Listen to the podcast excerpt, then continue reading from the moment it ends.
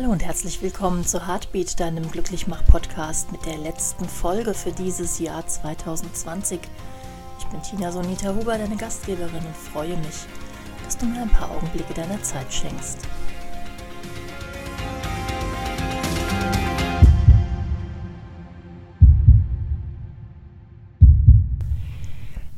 Die letzte Podcast-Folge für 2020, wow, es heißt Seit 35 Wochen mache ich diesen Podcast und ich bin unglaublich happy darüber. Sollte sich meine Stimme heute irgendwie anders anhören, liegt das daran, dass mir eben gerade die Halterung vom Podcast-Mikrofon um die Ohren geflogen ist und ich jetzt hier sitze wie Dieter Thomasek früher beim Abmoderieren der Hitparade. Eine um die Ohren fliegende Podcast-Mikrofon-Halterung ist natürlich Quengeln auf hohem Niveau, aber irgendwie habe ich das Gefühl, das Jahr 2020 nimmt nochmal so richtig Fahrt auf und wirft uns nochmal einiges an Stöcken zwischen die Beine, baut nochmal einiges an Hindernissen vor uns auf, über die wir dann stolpern und uns vielleicht auf die letzten Meter nochmal eine blutige Nase holen. Und deswegen möchte ich mich heute mit einem Thema beschäftigen, was, glaube ich, gerade in solchen Zeiten ganz, ganz, ganz arg wichtig ist, nämlich einem meiner Lieblingsthema Worte sind Zauber. Worte beeinflussen, wie wir denken, was wir fühlen und wie wir handeln. Das haben Sprachforscher schon vor geraumer Zeit herausgefunden. Und die Wirkung der Worte, wenn wir sie hören oder wenn sie zu uns gesagt werden, ist völlig klar. Es gibt auf YouTube ein Video, was Menschen zeigt, ähm, einmal nachdem sie angesprochen werden und dann nachdem man ihnen den Satz gesagt hat, du bist schön. Und die Gesichter, die dann ganz weich sind, die Gesichter, die lächeln, das ist einfach unglaublich schön zu sehen. Und wenn du einen Liebesbrief bekommst oder eine wunderschöne Landschaftsbeschreibung liest oder hörst, dann sind da nicht nur Worte in deinem Kopf, sondern auch Gefühle. Andererseits, wenn du Tabuwörter aussprichst, ist messbar, wie dein Stresslevel im System steigt, wenn du nicht gerade Gangster-Rapper bist. Ich kann mich daran erinnern, als ich das erste Mal das Wort geil ausprobiert habe als Kind. Wie alt war ich? Keine Ahnung, zehn. Und meine Großmutter umhäkelte zu diesem Zeitpunkt Taschentücher mit diesem ganz hauchfeinem feinem Garn. Und ich hatte dann so ein pinkfarbenes Taschentuch in der Hand und wollte unbedingt dieses Wort ausprobieren und sagte, das ist ja richtig geil, das Taschentuch. Und das schallende Gelächter meiner Großmutter werde ich nicht vergessen. Marketing und Werbung arbeitet mit der Wirkung von Worten. Und das ist uns manchmal gar nicht bewusst, aber überleg mal, du liest irgendwo Nudeln mit Tomatensauce oder du liest Nudeln mit Tomatensauce nach Nonas Rezept. Du liest frischer Fruchtsaft oder Du liest frischer Saft aus exotischen Früchten. Unsere Wahrnehmung ist also nicht immer objektiv, sondern sie lässt sich von Worten leiten. Und Worte und Metaphern übertragen konkrete Erfahrung auf ein abstraktes Etwas. Also zum Beispiel die Metapher eine Idee verdauen, eine Theorie untermauern, da haben wir sofort ein, ein Empfinden dabei, viel mehr als nur durch die Worte ausgesagt wird. Die Psychologin Lea Boroditsky hat einmal ein ganz interessantes Experiment gestartet. Sie hat Probanden zwei Versionen eines Textes gegeben. Und zwar ging es in diesem Text um ein Kriminalitätsproblem in der fiktiven Stadt Addison. Und beide Texte unterschieden sich nur im ersten Satz. Im ersten Satz des Texts 1 stand, die Kriminalität in Addison ist wie ein wildes Tier. Im zweiten Text stand, die Kriminalität in Addison ist wie ein Virus.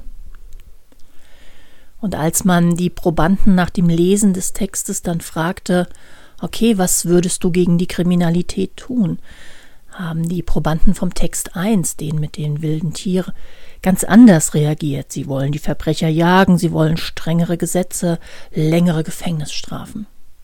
Wie man halt mit einem wilden Tier so umgehen würde. Die Probanden, die Text 2 gelesen hatten, also den Text mit dem Virus, wollten die Ursachen erforschen, wollten die Armut bekämpfen und die Bildung größer werden lassen. Ein Wort gab den Ausschlag eines unterschiedlichen Empfindens und eines unterschiedlichen Lösungsansatzes. Worte aktivieren also Assoziationen. Worte lassen uns auf eine ganz gewisse Art und Weise handeln und fühlen. Wenn du Metaphern hörst, werden dadurch in deinem Gehirn sogar Areale aktiviert und angesprochen, die nicht nur für Spracherkennung zuständig sind, sondern auch Areale, die für Bewegung zum Beispiel zuständig sind. Und Lea Boroditsky hat gesagt, Sprache ermöglicht unendliche Kreativität, sie ist wie ein Motor fürs Denken. Lass dir das einmal auf der Zunge zergehen. Worte, die du hörst, wirken auf dein Handeln und auf dein Fühlen. Wir hören auch die Worte, die wir selber zu uns sagen. Und meine Worte waren eben auch nicht so unbedingt nett, als dieser Mikrofonständer mir um die Ohren geflogen ist. Und ich war wahnsinnig im Stress. Jeder von uns kennt das. Und ich glaube, wir befinden uns gerade in einer Zeit in diesem Jahr, wo die ganze Wallung kaum noch zu halten ist. Wenn du dich umschaust, die Menschen sind wirklich genervt, die Menschen sind frustriert, die Menschen sind ungeduldig und natürlich schwappt das auch auf jeden einzelnen von uns ab und zu über. Was wäre aber, wenn wir uns immer wieder daran erinnern, dass Worte eine Kreativitätsquelle sein können, dass Worte eine Quelle sein können für ein leichteres Handeln, für ein positiveres Denken und für ein entspannteres Fühlen. Ich empfehle meinen Klienten ganz oft, ihrem inneren Monolog einmal zuzuhören und sich dann zu fragen, würde ich so mit einem anderen Menschen sprechen? Würde ich so mit einem Menschen sprechen, der mir viel bedeutet? Und die Antwort ist meistens nein. Und nach allem, was ich auch in den letzten ein, zwei Tagen erlebt habe draußen in der Welt und auch drin in meinem Kopf, glaube ich, dass wir noch achtsamer, noch behutsamer und noch ja fast vorsichtiger mit unseren Gedanken sein sollten.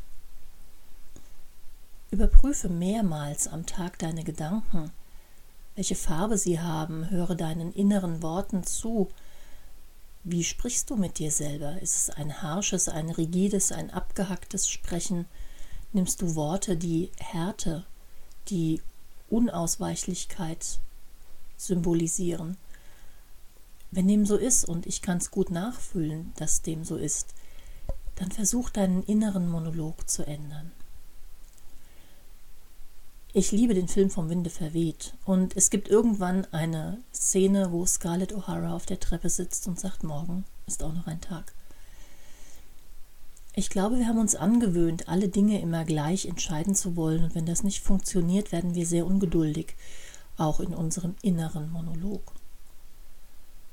Und manchmal hilft es dann, langsam zu werden, innezuhalten und nach Ressourcen zu suchen. Nicht das Problem 15 Mal neu zu benennen, sondern sich Zeit und Muße nehmen, um eine oder zwei kleine Lösungen zu finden, auch wenn es nur Teillösungen sind, die das Problem handhabbarer machen. Achte in den nächsten Tagen, in den nächsten Wochen besonders auf deine Worte, auf die Worte, die du dir im Inneren sagst, aber auch auf die Worte, die du den Menschen sagst, die dich umgeben. Was wir jetzt brauchen, sind mutmachende Worte. Was wir jetzt brauchen, sind liebevolle Worte, zugewandte Worte. Das brauchst du in deinem Kopf. Das brauchen die Menschen um dich herum. Ich habe in den letzten Tagen immer wieder bemerkt, dass wenn man sich Menschen zuwendet und, und ihnen Aufmerksamkeit und Zugewandtheit auch nur für ein paar Sekunden zukommen lässt, dass im Gesicht sich etwas verändert. Die Gesichter werden weicher, die Augen haben nicht mehr diesen gehetzten Blick, die Schultern entspannen sich und ob da ein Lächeln ist, kann man ja im Moment nicht immer sehen durch die Masken, aber die Augen lächelten. Was wäre, wenn du dir, bis wir uns das nächste Mal hören, vornimmst, jeden Tag mindestens einen Menschen im Außen zum Lächeln zu bringen und mindestens dreimal dich selbst zum Lächeln zu bringen durch die Wahl deiner Worte. Ich glaube, das wäre das schönste Weihnachtsgeschenk, was wir uns dieses Jahr machen können. Und so lade ich dich ein, deine Worte als Zauber zu benutzen, um dich selbst ein bisschen zu verzaubern und um die Welt um dich herum zu einem etwas zauberhafteren Ort zu machen. Und nun sind wir am Ende angekommen der letzten Podcast-Folge Heartbeat, ein Glücklichmach-Podcast für dieses besondere Jahr 2020. Ich möchte mich aufs Herzlichste bei dir bedanken, dass du immer wieder dir Zeit nimmst, mir zuzuhören. Ich möchte mich bei euch allen für die liebevollen, wertschätzenden und unglaublich lieben Mails und Nachrichten bedanken, die mich seit der ersten Folge dieses Podcasts erreichen und die mich immer wieder inspiriert haben. Und so bleibt mir nun uns allen ein entspanntes Weihnachten und einen wirklich guten Rutsch in ein sanfteres, in ein weniger aufregenderes 2021 zu wünschen. Aloha, achte auf dein gutes Herz und wir sehen uns im nächsten Jahr.